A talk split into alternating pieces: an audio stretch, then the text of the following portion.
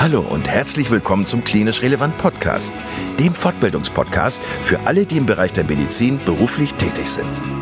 Wir begrüßen dich ganz herzlich zu dieser Folge und freuen uns sehr, dass du heute eingeschaltet hast. Und nochmal ganz kurz, falls du Klinisch Relevant als Fortbildungsplattform noch nicht kennen solltest, laden wir dich ganz herzlich ein, weiterhin unsere Podcasts zu hören, beziehungsweise dich auf www.klinisch-relevant.de einmal umzuschauen. Wir bieten dir zweimal in der Woche neue Fortbildungsinhalte völlig kostenlos an. Und das Besondere an uns ist, dass wir selbst alle Teil der sogenannten Zielgruppe sind.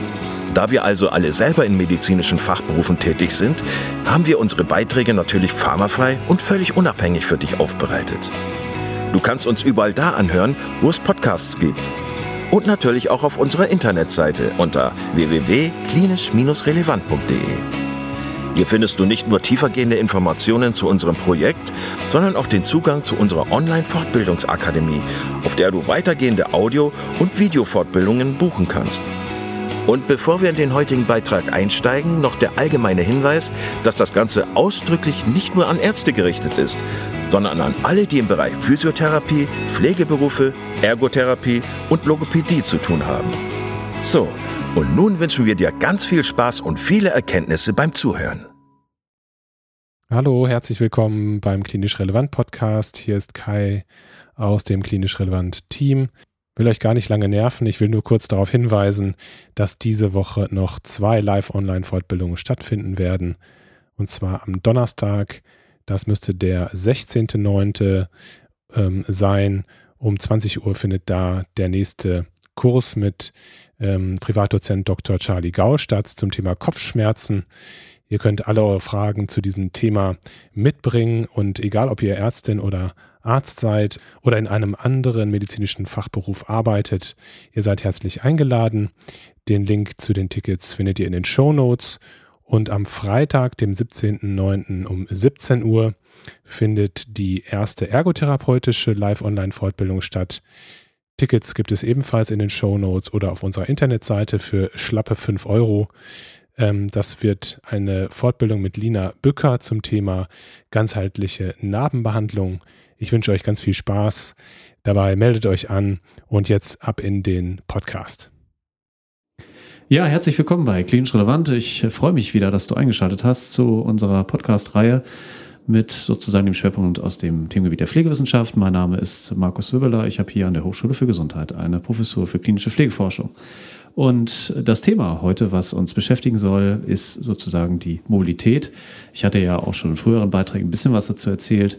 Und heute habe ich aber einen Gast bei mir, mit dem wir das Thema auch nochmal ein bisschen beleuchten und erläutern wollen. Er wird uns auch ein bisschen was dazu erzählen, wie seine Erfahrungen mit Mobilität in der Langzeitpflege so sind. Und er wird uns auch ein ganz spannendes Programm vorstellen, was er entwickelt hat, gemeinsam natürlich mit anderen, was er auch evaluieren durfte und was, glaube ich, für den einen oder anderen schon interessant sein könnte, bei der Frage oder um die Frage zu beantworten, wie kriege ich denn eigentlich praxisnahe Mobilitätsinterventionen, die dem Bewohner, der Bewohnerin tatsächlich auch eine wirkliche Hilfe sind, in die Praxis rein. Und ja, dazu soll uns heute Dr. Steffen Heinrich begleiten. Steffen, möchtest du vielleicht kurz ein bisschen was dazu erzählen, wer du bist und warum wir gerade mit dir über dieses Thema reden sollen? Ja, vielen Dank, Markus. Schönen Dank für die Einladung.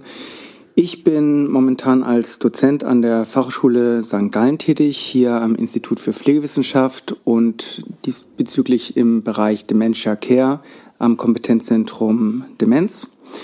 Und ich habe mich in meiner bisherigen Laufzeit relativ stark mit Mobilitätsförderung in der Pflege auseinandergesetzt, insbesondere halt wirklich die Förderung von physischer Aktivität von Menschen mit kognitiven Einschränkungen und Demenz in der Pflege, in der Langzeitpflege. Und daraus ist hier in Deutschland am Deutschen Zentrum für Neurodegenerative Erkrankungen in Witten auch vorab das DESK-Programm entstanden. Das ist ein Konzept explizit für die Kurzzeitpflege, um Menschen mit Demenz systematisch in ihrer Mobilität zu fördern durch Pflegefachpersonen.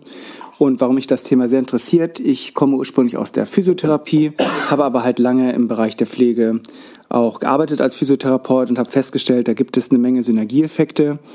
eigentlich, die für beide Professionen relevant wären, aber sie werden nur begrenzt genutzt, und deswegen habe ich probiert, in diesem Programm die besten Welten der Physiotherapie mit denen der Pflege so ein bisschen zu vereinen. Ja, das ist ein ganz wichtiger Aspekt, den du ansprichst. Und ich würde vielleicht noch, also du bist ja ausgebildeter Physiotherapeut. Der Weg ist ja auch so ein bisschen ungewöhnlich, weil ich glaube, die meisten Physiotherapeuten beschäftigen sich dann perspektivisch doch sehr intensiv damit, wie im Prinzip Bewegungsinterventionen für explizit für Physiotherapeuten aufgebaut sein können. Wenige trifft man, die sich tatsächlich diesem Thema so widmen, dass sie es auch aus der Pflegeperspektive her denken. Ist dein Programm denn aus dieser Pflegeperspektive her gedacht? Ja, das war uns eigentlich auch sehr wichtig. Also das Programm ist eigentlich auch so strukturiert, dass es pflegerische Strukturen sehr stark aufnimmt. Es ist also auch kein Therapieprogramm. Das ist auch Physiotherapeuten ein Stück weit vorbehalten, weil das natürlich etwas sehr spezifisch ist. Da werden einzelne Muskelgruppen therapiert, und das geht über die pflegerische Aktivierung ein Stück weit hinaus. Was ich gemacht habe, ich habe mir so einen kleinen Teilbereich der Physiotherapie mit rausgenommen, und zwar die systematischen Funktionstests, also dass man wirklich eine Funktionstestung macht, um zu schauen, wie sind die körperlichen Ressourcen der Menschen mit kognitiven Einschränkungen, und darauf basierend habe ich dann eine Programmauswahl umgesetzt oder zusammengestellt, die halt wirklich von Pflegefachpersonen, aber auch von Pflegehilfspersonal, also auch Pflegeassistentinnen und Assistenten umgesetzt werden kann im Rahmen der pflegerischen Aktivierung weitgehend. Ja, aber jetzt vielleicht nochmal zum Anfang zurück. Wir sagen ja eigentlich immer, dass Bewegung schon immer ein Teil der Pflege sein soll. Wir sprechen von aktivierender Pflege, also aktivierende Pflege in dem Sinne, dass wir eben versuchen, Mobilität in den Aspekten des täglichen Lebens zu fördern. Und wenn du jetzt aber auf die stationäre Langzeitpflege blickst, was war denn überhaupt der Bedarf für dein Programm? Ja, da habe ich einfach festgestellt in den Einrichtungen, in denen ich da tätig war, dass die Systematik einfach ein Stück weit gefehlt hat. Also es wurde schon teilweise pflegerisch aktiviert, da gab es dann auch Sitzkreise und da wurden dann auch teilweise gebastelt und gemalt. Aber so eine Systematik, wo man schaut, okay, was hat denn die Person tatsächlich für Problembereiche oder auch für Ressourcen, die weiter gefördert werden können oder auch müssen, damit zum Beispiel Sturzrisiko im Rahmen gehalten wird, das hat mir ein Stück weit gefehlt.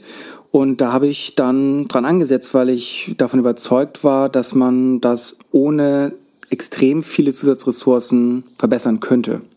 Und du denkst, dass quasi das Wissen, die Qualifikation auf diesem Gebiet noch nicht so ausgeprägt ist, um das dann umsetzen zu können, weil das ist ja im Prinzip die Lösung, die du anbietest.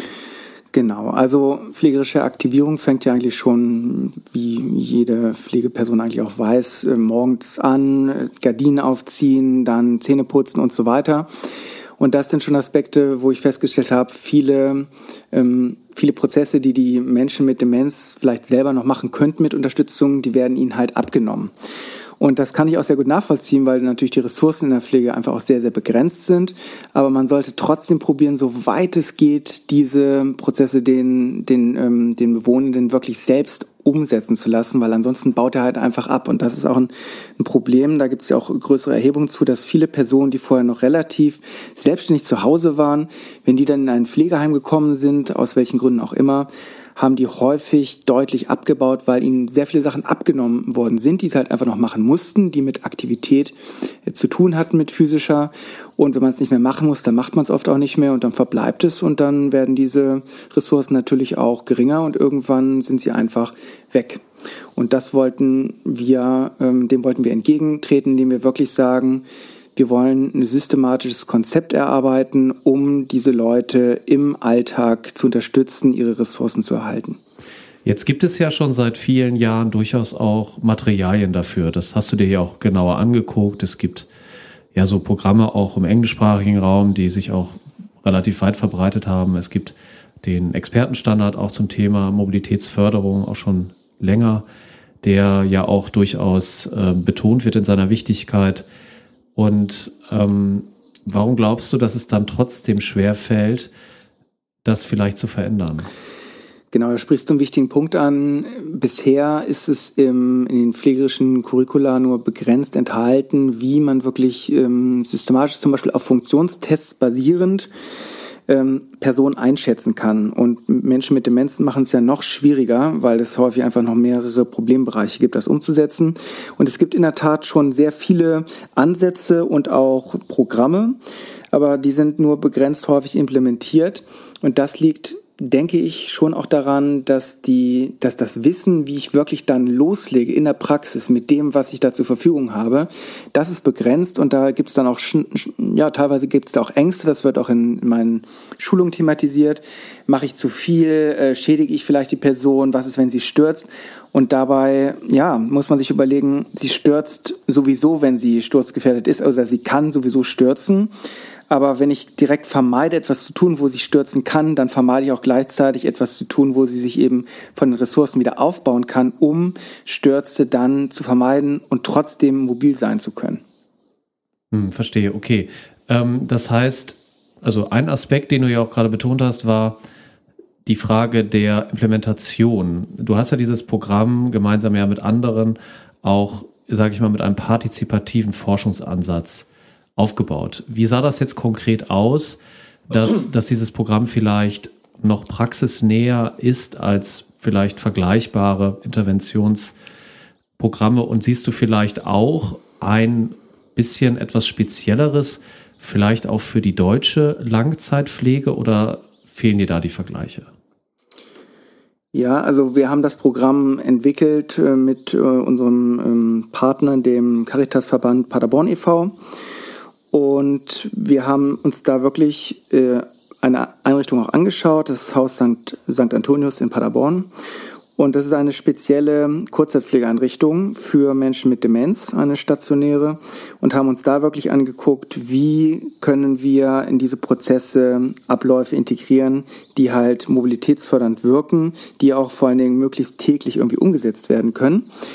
Und sind dann einfach, auch mit den Mitarbeitenden sind wir dann ins Gespräch gekommen, haben dann uns auch aus vorhandener Literatur, also Übungen rausgesucht, haben dann rückgekoppelt, wie schätzt ihr das ein, wie seht ihr das mit Ressourcen, mit Motivation, und dann haben wir natürlich auch das Ganze gepretestet und geschaut, was funktioniert bei den Menschen mit Demenz, weil es ist ja ganz wichtig, dass es spielerische Elemente drin sind und dass die Leute daran Spaß haben, denn wenn man ihnen einfach nur sagt, wir machen jetzt hier mal ein bisschen eine Muskelübung für den Oberkörper, dann kann man damit keine Person mit deutlichen kognitiven Einschränkungen unterm Ofen oder auch hinterm Ofen hervorlocken, weil das einfach nur noch begrenzt verstanden wird. Es muss also eigentlich Spaß machen, es muss einen Aufforderungscharakter haben. Deswegen machen wir viel mit Bällen, mit Licht, teilweise auch mit der Spielkonsole Nintendo Wii. Die ist nun auch schon sehr alt, aber für bestimmte Sachen immer noch sehr effektiv. Ja, und für die Langzeitpflege hat es sich einfach ergeben, dass wir überlegt haben, was in der Kurzzeitpflege funktioniert, wo die Leute häufig nur 3-4 Wochen da sind, wo also ganz, ganz schnell geguckt werden muss, systematisch eingeschätzt werden muss, was braucht die Person, dann ganz schnell auch das Programm zusammengestellt werden muss, basierend auf den Assessment-Ergebnissen. Das ist also auch eine Innovation unseres Programmes. Und dann halt auch sehr schnell ins Training reingekommen werden muss. Ja, das wird auch in der Langzeitpflege funktionieren, hatten wir uns überlegt. Und genau das machen wir auch für Erfahrungen. Wir haben es jetzt mehrfach schon implementiert in Deutschland, in mehreren Einrichtungen und in der Schweiz, wo ich jetzt seit etwas über 2 Jahren tätig bin, auch. Ja, und wichtig ist, man braucht natürlich schon Ansporn, also die Person, die das zum Beispiel implementiert in die Einrichtung, die muss schon auch erstmal dahinterher sein. Es ist kein Selbstläufer, weil alles, was man in der Pflege wirklich zusätzlich in irgendeiner Form machen muss, da haben wir festgestellt, das ist einfach erstmal schwierig, und da muss man wirklich zusehen, dass man da reinkommt, dass es wirklich Routine wird und dass die Leute auch merken, also die Mitarbeitenden, es bringt den Menschen etwas und es bringt sogar auch mir etwas. Nämlich zum einen ein gutes Gefühl, dass ich die Leute in ihrer Selbstständigkeit probiere zu halten. Und wenn sie das schaffen, also wenn die Selbstständigkeit tatsächlich besser wird, hat es natürlich auch den Vorteil, dass die Pflegebedürftigkeit nicht so hoch ist und dass zum Beispiel solche Sachen wie aus dem Bett heraus mobilisieren oder auch die Morgenpflege einfacher von Hand gehen können. Aber hat es nicht auch ein bisschen was mit einem anderen Rollenverständnis zu tun? Du hast ja vorhin gesagt, Therapie im eigentlichen Sinne, Physiotherapie, ja eigentlich im expliziten muss von einem Physiotherapeuten gemacht werden, wie ja der Begriff ja auch schon sagt. Aber das, was ihr dort auf die Beine gestellt habt, ist ja eine, also man kann natürlich über die Begrifflichkeiten streiten, aber ihr Ziel ist ja dahinterliegend, dass wir wieder Kapazitäten aufbauen, Bewegung wieder gewinnen, nicht nur eben bei Leuten erhalten, sondern wir wollen besser werden in dem, was wir tun.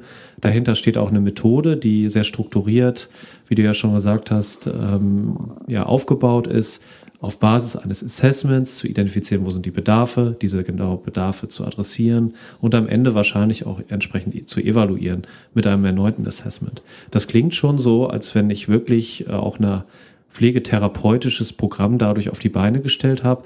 Und das meine ich vielleicht mit Rollenverständnis, dass vielleicht auch die Pflegefachkraft auch dadurch etwas gewinnen kann, indem sie feststellt, ich bin nicht mehr ganz so ratlos, wie ich eigentlich diese Mobilitätsförderung machen soll, habe konkret etwas, wo ich mir Expertise aneigne, wo ich auch das Gefühl habe, ich bin vielleicht nicht nur jemand, der Gebrechlichkeit irgendwie verwaltet, sondern der den Leuten hilft bei einer Rehabilitation. Wie siehst du das? Da würde ich dir voll zustimmen.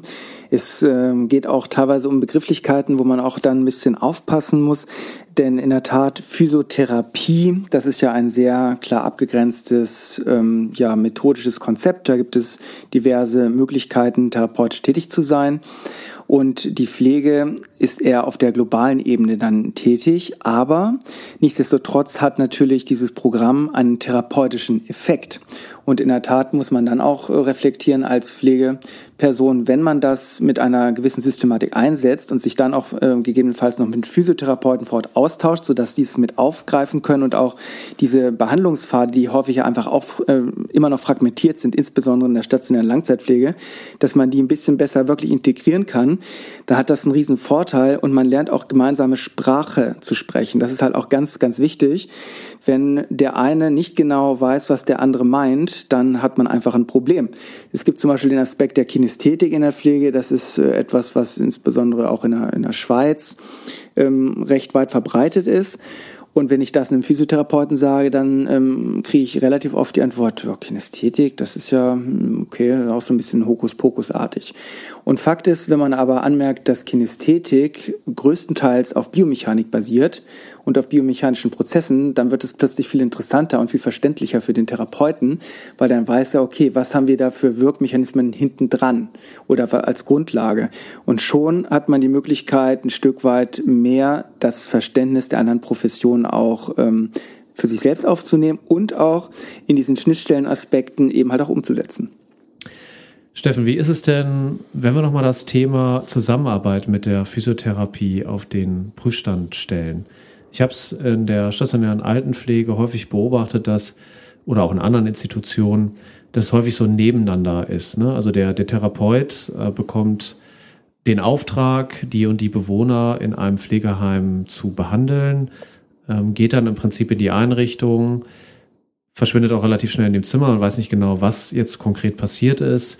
Die Integration in die Dokumentation ist häufig auch nicht so richtig nachvollziehbar. Also es wird da nicht transparent gemacht. Erstmal, was wurde gemacht und wie erfolgreich war das vielleicht auch. Und dann ist die Person auch schon irgendwie wieder weg und man kommt zu so einer Zuständigkeitshaltung. Ne? Also wenn es dann um Bewegung geht, dann macht das der Physiotherapeut, ich mache hier meins. Und außerdem, wie gesagt, dieses Nebeneinander. Was können wir denn als Pflegepraktiker tun, um das zu verbessern? Was wäre deine Idee? Ja, auch eine interessante Frage, die ich bisher begrenzt beantworten kann. Wir haben dazu ein Forschungsprojekt jetzt an der Ostschweizer Fachhochschule, wo wir wirklich nochmal gucken wollen, wie man solche Programme wirklich nahezu optimal in die Pflegelandschaft implementieren kann. DESK hat da ja schon einen guten Anfang gemacht. Das ist dieses Mobilitätsprogramm, von dem wir gesprochen haben, für die Kurzzeitpflege ursprünglich. Und wir wollen tatsächlich gucken, insbesondere auch mit Schnittstellen, Physiotherapeuten und auch Ergotherapeuten, was gibt es denn für Möglichkeiten, solche Prozesse, solche Prozesse der Aktivitätsförderung wirklich noch niederschwelliger oder noch systematischer direkt dort hineinzubringen in das System, weil da hapert es immer noch dran. Ich denke, was ein wichtiger Bereich wäre, den man angehen könnte, erstmal, das wären Dokumentationssysteme, die kompatibel sind. Da fängt es ja schon an. Die Pflegedoku ist etwas, was ein Physiotherapeut halt maximal in dem Bereich kennt, dass er halt seinen kleinen Bereich, wo er etwas dokumentieren muss, dann dokumentiert, aber dass man übergreifend tatsächlich, und da geht es auch ganz schnell wieder auf die Assessments, dass man übergreifend schaut, okay, wie geht es dieser Person, was können wir machen, wo sind tatsächlich Bereiche, die wir fokussieren müssen, wenn jemand nicht gut gehen kann. Dann heißt es häufig ja wahrscheinlich Gleichgewicht. Man guckt halt, wie gut kann er Treppen steigen. Das sind aber Aspekte, wenn ich das mit einem Fragebogen mache, dann ist es so häufig ein Stück weit subjektiv, weil ich muss es ja von meiner Warte aus einschätzen. Ich habe natürlich auch ein Bild im Hinterkopf, wie jemand gut eine Treppe hochgeht, eine alte Person zum Beispiel, oder eben halt nicht gut.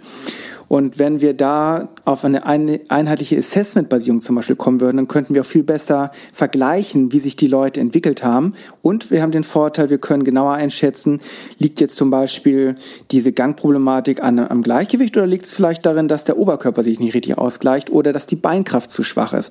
Und diese Ansätze, diese wirklich physikalischen, diese Testansätze, Funktionstestansätze, die sind in der Pflege wirklich noch sehr begrenzt verbreitet, und gleichzeitig haben die Physiotherapeuten auch nur sehr begrenzt eine Ahnung, was denn die Pflegenden nutzen zur Einschätzung. Das ist ebenfalls nur sehr begrenzt wirklich bekannt. Und da wird sich teilweise nur begrenzt für interessiert. Aber wenn man das mal zusammenwürfen würde auf einen Tisch und sagen, so, das ist der aktuelle Stand, wie können wir wirklich dafür sorgen, dass wir auch wieder, wie gesagt, diese gemeinsame Sprache entwickeln, dann wäre es wahrscheinlich ein guter Ansatz. Ich glaube, dein Programm oder deine Idee geht vielleicht sogar noch weiter, weil ich glaube nämlich auch, dass du im nächsten Schritt eigentlich auch darüber nachdenken könntest, oder ihr, eure Forschergruppe, wie schaffe ich es eigentlich, dass sich Physiotherapeuten vielleicht auch bei der Mobilitätsförderung von Menschen mit Demenz wohler fühlen? Weil ich habe häufig das Gefühl oder den Eindruck, dass man da auch manchmal nicht ganz so viele Ideen hat, wie ich mit einer Person umgehen kann, der ich halt nicht mal eben so erklären kann, wie ist jetzt der Bewegungsablauf, auf welchen Ebenen machen wir jetzt welche Förderung, sondern dass da eine Person unter Umständen ist, die zwar eine Bewegungsförderung braucht, die aber erstmal mich nicht so richtig kennenlernen wird, weil ich vielleicht nicht so viel Kontakt mit der Person aufgebaut habe. Das bedeutet auch, ich kenne vielleicht ihre emotionale oder ich kann den emotionalen Zustand nicht so gut einschätzen, und ich habe häufig auch nicht so richtig eine Vorstellung davon, was kann ich tun, wenn ich das Gefühl habe, hier, das klappt in dem Moment gar nicht so, vielleicht gibt es auch herausfordernde Verhaltensweisen, manchmal vielleicht eine Hand, die auch zurückschlägt oder so, wenn ich da eine Bewegungsförderung initiieren möchte. Und da, glaube ich, können beide Berufsgruppen voneinander unglaublich stark profitieren, wenn man vielleicht auch eine Art Beziehung wieder aufbaut. Weil ich habe häufig das Gefühl, im Gesundheitswesen wollen wir immer sehr viel über Strukturen regeln und so formalisierte Prozesse. Aber wenn ich mir vorstelle, die Zusammenarbeit in einem Pflegeheim würde, glaube ich, schon besser funktionieren, wenn ich mein Gegenüber etwas kenne. Das heißt, wenn ich den Physiotherapeuten auch auf einer persönlichen Ebene ein bisschen kennenlernen durfte, vielleicht auch im Rahmen von einer kleinen Weihnachtsfeier oder so etwas, weil in der Regel sind es ja häufig so Schwerpunktpraxen, mit denen man zusammenarbeitet, die immer wieder Mobilitätsinterventionen bei mir durchführen. Und wenn ich das erstmal geschafft habe, ist diese persönliche Barriere vielleicht abgebaut, und dann komme ich auch vielleicht fachlicher eher nochmal in ein Gespräch und kann vielleicht auch eine Frage stellen, die ich mich vorher nicht so getraut hätte. Sag mal, wie ist denn das eigentlich? Was soll ich denn eigentlich bei dem und dem Patienten machen zum Beispiel? Ja, absolut. Und in der Tat ist es wirklich wichtig, auch für Pflegende nochmal zu reflektieren, wie kann ich mit Menschen mit Demenz dann tatsächlich auch in Kontakt kommen, um Training zu betreiben, weil das ist in der Tat echt anspruchsvoll. Und da gibt es viele Aspekte, zum Beispiel gibt es oft den Fall, dass wenn man das erste Mal jemanden anspricht, dass da eine Abwehrreaktion ist oder so, nein, das will ich nicht, das hatten wir des Öfteren, und man gar nicht weiß, okay, was soll ich jetzt machen? Und 5 Minuten später geht man hin und plötzlich ist diese Person völlig entspannt und macht dann mit und hat gar kein Problem damit. Also diese herausfordernden Verhaltensweisen muss man reflektieren, muss darauf eingehen und muss zum Beispiel situativ auch immer sehr stark entscheiden, mache ich das jetzt? Mache ich das nicht, mache ich es später. Genauso wie kurze Sätze, nonverbales Anleiten, das sind zwar Sachen, die sind in der Pflege natürlich bekannt, ganz klar, aber das nochmal auf diese Aktivitätsförderung, physische Aktivitätsförderung zu fokussieren, das ist einfach nicht so drin, sag ich mal, im Standardprogramm, und auch da könnten Physiotherapeuten deutlich unterstützend wirken. Aber in der Tat muss man sich erstmal kennenlernen, und da sind diese Aspekte auch auf der persönlichen Ebene erstmal, die Beziehung herzustellen, eine gute Anregung. Ich glaube auch, dass wir noch mehr Aufklärung leisten müssen hinsichtlich auch weiterer Berufsgruppen, die im Gesundheitswesen eine zentrale Rolle einnehmen. Zum Beispiel kann ich mir durchaus vorstellen, dass viele Ärzte und Ärztinnen vielleicht auch ein bisschen in Frage stellen, ob eine Physiotherapie bei einer Person, die kognitiv schon sehr eingeschränkt ist, überhaupt noch sinnvoll ist, weil sie da vielleicht gar nicht mehr so richtig folgen kann und die Therapieoptionen dadurch natürlich deutlich begrenzt sind und vielleicht auch eine Unterverordnungsanzahl eigentlich eintritt. Das heißt, sie sind nicht gut versorgt, unterversorgt mit Mobilitätsförderung. Was würdest du Leuten sagen, die da vielleicht auch denken, weiß jetzt auch nicht, ob da noch eine Person so von profitiert, wenn die halt schon gar nicht mehr versteht, wie soll ich denn jetzt eigentlich vielleicht auch eigene Übungen verstetigen? Es geht ja auch häufig um Verstetigung. Wir wissen ja gerade, dass körperliche Aktivität immer nur punktuell 15, 20 Minuten in der Woche, das reicht ja nicht. Ne? Ja. Wir brauchen ja die tagtägliche Förderung, und da ja vor allen Dingen die Zusammenarbeit mit der Pflege, denn die ist die Berufsgruppe, die das vielleicht am ehesten und am besten noch begleiten kann, wenn es um die Verstetigung auch von Intervention auch abseits von DESK geht. Wenn der Physiotherapeut zum Beispiel feststellt, okay, davon würde die Person deutlich profitieren, und da sind wir sicherlich stark aufeinander angewiesen. Absolut. Also die Verstetigung ist etwas sehr Wichtiges, und man muss auch bedenken, die Schwierigkeiten, die in der Praxis da einfach mit verbunden sind, dann auch diese Ressourcenaspekte, das sind alles Geschichten. Man kann halt ein Haus auch um eine Idee herumbauen, und es gibt Möglichkeiten, das zu tun. Genauso, es gibt ja auch genug Personen, die gehen noch ins Fitnesscenter nach der Arbeit. Wenn man bestimmte Sachen macht, die teilweise vielleicht auch ein bisschen anstrengend sind mit Unterstützung, dann kann man auch für sich selber sogar etwas Gutes tun. Also ich denke, diese Awareness muss einfach da sein. Es ist gut möglich, und bei Menschen mit Demenz ist es sehr gut möglich. Oder nicht physiotherapeutisch, das auch, aber generell therapeutisch wirksame Aktivitätsförderung zur Erhaltung und auch zur Förderung der von Aktivitäten des täglichen Lebens umzusetzen. Das war in der Tat vor 10 Jahren, sah das teilweise noch anders aus. Da hieß es oft genug noch, das bringt wahrscheinlich gar nichts, wir kommen da gar nicht ran. Und es ist natürlich auch herausfordernd, aber der Mensch ist wir sind alle bewegungsfokussierte Wesen, und wenn es einen Bewegungsreiz gibt im Körper, dann wird der dankbar aufgenommen und wird normalerweise dann auch so umgesetzt, dass es eine Verbesserung in der Funktion gibt, und das ist bei Menschen mit Demenz ganz genau das Gleiche wie bei Menschen ohne Demenz. Ich würde sogar auch als Pflegeheimbetreiber, wenn ich die Möglichkeit irgendwie hätte, würde ich auch verstärkt investieren in überhaupt Bewegungsräume. Das heißt, ich muss auch mal Materialien anschaffen. Ich brauche auch vielleicht mal einen kleinen Ort, wo überhaupt Bewegung und konkretere kleine Hilfen auch installiert sind. Du hattest ja auch diese Touchlichter zum Beispiel genutzt. Wenn die irgendwo hängen und sichtbar sind, dann werden sie auch viel niederschwelliger auch genutzt und können dann auch den Leuten zugutekommen. Und da, ich finde, da fehlt auch häufig so ein bisschen das Bewusstsein dafür, dass da auch mehr passieren muss, weil ich brauche schon ein paar Übungsgeräte, um auch ein bisschen, bin ich der Meinung, man profitiert ordentlich davon, wenn man auch ein paar Übungsgeräte zur Verfügung stellt. Absolut. Und die Systematik ist ganz wichtig. Es muss halt wirklich systematisch erfolgen und gleichzeitig möglichst gut integriert in die Einrichtungen. Wir haben zum Beispiel bei DESK auch einen sogenannten Bewegungsparcours. Das sind ein paar basale Gegenstände und Einrichtungen, die sind fest in einem Flur sozusagen angebracht, sodass die Person direkt beim Laufen, die direkt dann auch schon zum Beispiel die Füße auf dem Boden sind geklebt, direkt das nutzen kann, oder so ein Lichtparcours an der Seite zum Antippen der Lichter, damit sich auch eine Körperstreckung ergibt und damit auch der Unterschenkel, zum Beispiel die Unterschenkelmuskulatur beim auf die Zehenspitzen steigen, trainiert wird.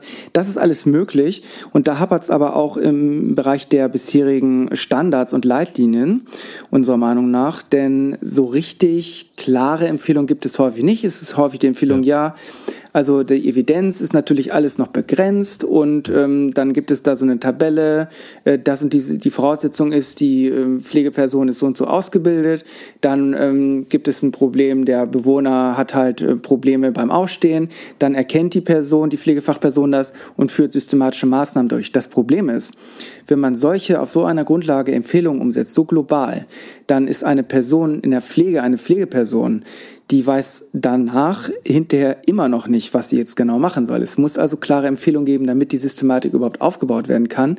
Und da hapert es meiner Meinung nach noch deutlich dran. Ja, aber das, finde ich, beobachtet man auch in ganz vielen Leitlinien hinsichtlich auch der Frage, wie viel Platz und wie viel Zeilen, wie viele Wörter werden denn überhaupt solchen Interventionen zur Verfügung gestellt?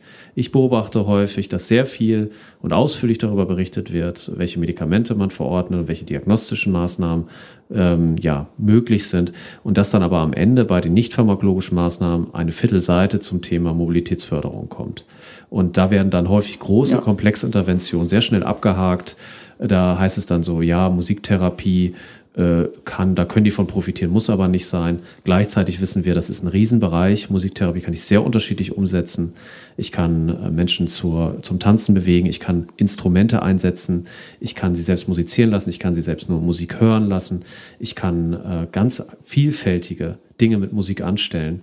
Und das ist dann häufig sehr verkürzt, habe ich das Gefühl, sowieso auch in allen nicht pharmakologischen Maßnahmen. Und da müssen wir, glaube ich, im Sinne eines wirklich potenteren Gesundheitswesens auch mehr für tun, damit wir auch betonen, das ist zu wenig, was da steht. Absolut. Wir machen ja auch Versorgungsforschung und da geht es einfach auch darum, durchaus mal klare Empfehlungen zu geben. Wirklich klare Empfehlungen, so kannst du es machen.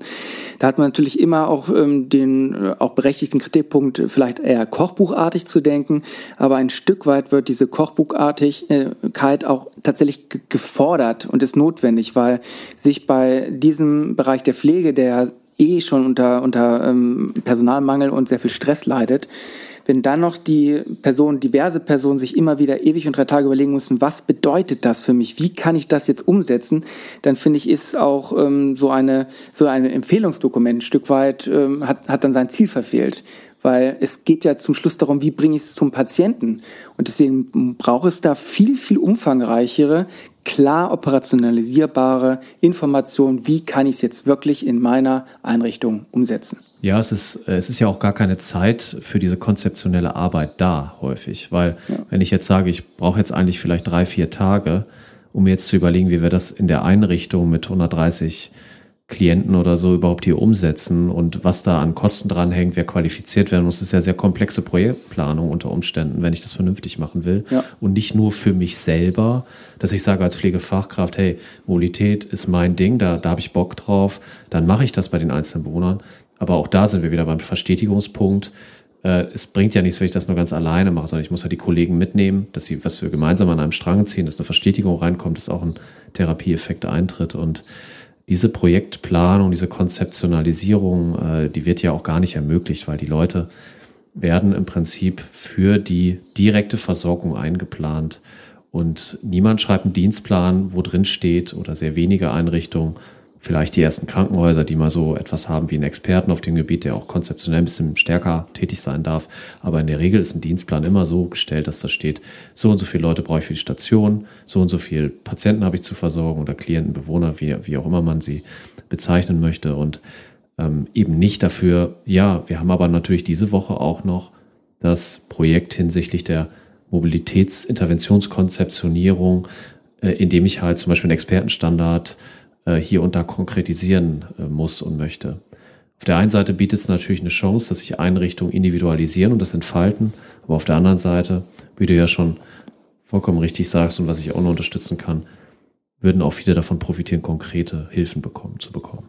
Genau, und man muss es ja auch nicht vollständig sozusagen als geschlossenes System präsentieren, das musst du machen und das darfst du nicht machen, sondern viele Bereiche im Bereich von physischer Aktivitätsförderung, das kann man auch als Empfehlungscharakter aussprechen. Und wenn man das modifiziert ein Stück weit, ist es häufig auch gar kein Problem, denn fast alles an Bewegung, was wir machen, ist gut. Und wenn wir Bewegung auslassen, dann tun wir eigentlich das, was der Körper absolut nicht gebrauchen kann, weil ohne Bewegungsreize kann der Körper faktisch gar nicht existieren. Und deswegen, wenn man sagt, das ist jetzt nicht dogmatisch, sondern das ist ein Angebot, aber ihr könnt es auch gerne noch anpassen bis zu einem bestimmten Grad, dann hätten wir auch noch nicht mal diese Problematik, dass es dann jetzt ein Kochbuch unbedingt sein muss. Ja, spannendes Thema, Steffen. Herzlichen Dank für deine Teilnahme hier. Du hast ja auch im Prinzip dieses Programm für uns auch ein bisschen digitalisiert, was wir auch in Kürze zur Verfügung stellen werden. Auf unserer Seite www.klinisch-relevant.de. Schaut mal vorbei, wenn ihr euch dafür interessiert. Ich denke, in 3 bis 4 Wochen sollte es online sein. Da kann man auch ein bisschen reinschauen, was es konkret bedeutet, wer sich dafür interessiert, für eben dieses konkrete Programm DESK. Hast du noch eine Botschaft unserer Hörer? Also ich möchte mich erstmal sehr herzlich für das Gespräch bedanken und ich möchte einfach die Hörer auch nochmal ermutigen, tatsächlich über den jeweiligen Tellerrand der eigenen Profession ein bisschen rüberzuschauen. Da sieht man nämlich wirklich interessante Sachen und im Bereich von Mobilitätsförderung auch einfach mutig mal durchaus zu sein und Sachen auszuprobieren, weil man kann fast nur gewinnen. Natürlich gibt es ein paar Kontraindikationen, da muss man schon aufpassen, aber insgesamt geht da ganz, ganz viel und hat auch schnell schöne Resultate, gerade auch wenn es erstmal ein schwaches Niveau ist von der Leistungsfähigkeit. Wir wissen ja alle, wenn wir anfangen zu joggen, sind wir erstmal vielleicht sehr schwach und dann geht es schnell nach oben und das sieht man dort auch und das ist einfach eine tolle Sache und sollte man tatsächlich mal probieren. In dem Sinne versuchen wir das heute Abend vielleicht für uns dann auch noch umzusetzen. Gucken wir mal, ob wir erfolgreich sein werden dabei. Herzlichen Dank, Steffen, für deine Teilnahme. Ich würde mich freuen, wenn du das nächste Mal wieder einschaltest bei unserem Podcast. Bleib gesund und bis bald. Ciao.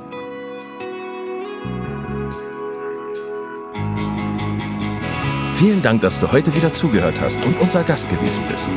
Wir hoffen sehr, dass dir dieser Beitrag gefallen hat und du etwas für deinen klinischen Alltag mitnehmen konntest. Wenn dem so sein sollte, dann wie immer gerne der Aufruf, teile doch diesen Podcast mit deinen Kolleginnen und Kollegen, damit auch andere davon profitieren können. Und du darfst uns natürlich auch eine positive Bewertung bei Apple Podcasts hinterlassen. Wenn du mal Lust hast mitzumachen, denn wir verstehen uns ja als eine offene Fortbildungsplattform, dann bist du ganz herzlich eingeladen, dich zu melden unter kontakt@klinisch-relevant.de. Vielleicht gibt es ja ein Thema, das du ganz spannend findest und wo du dich besonders gut auskennst.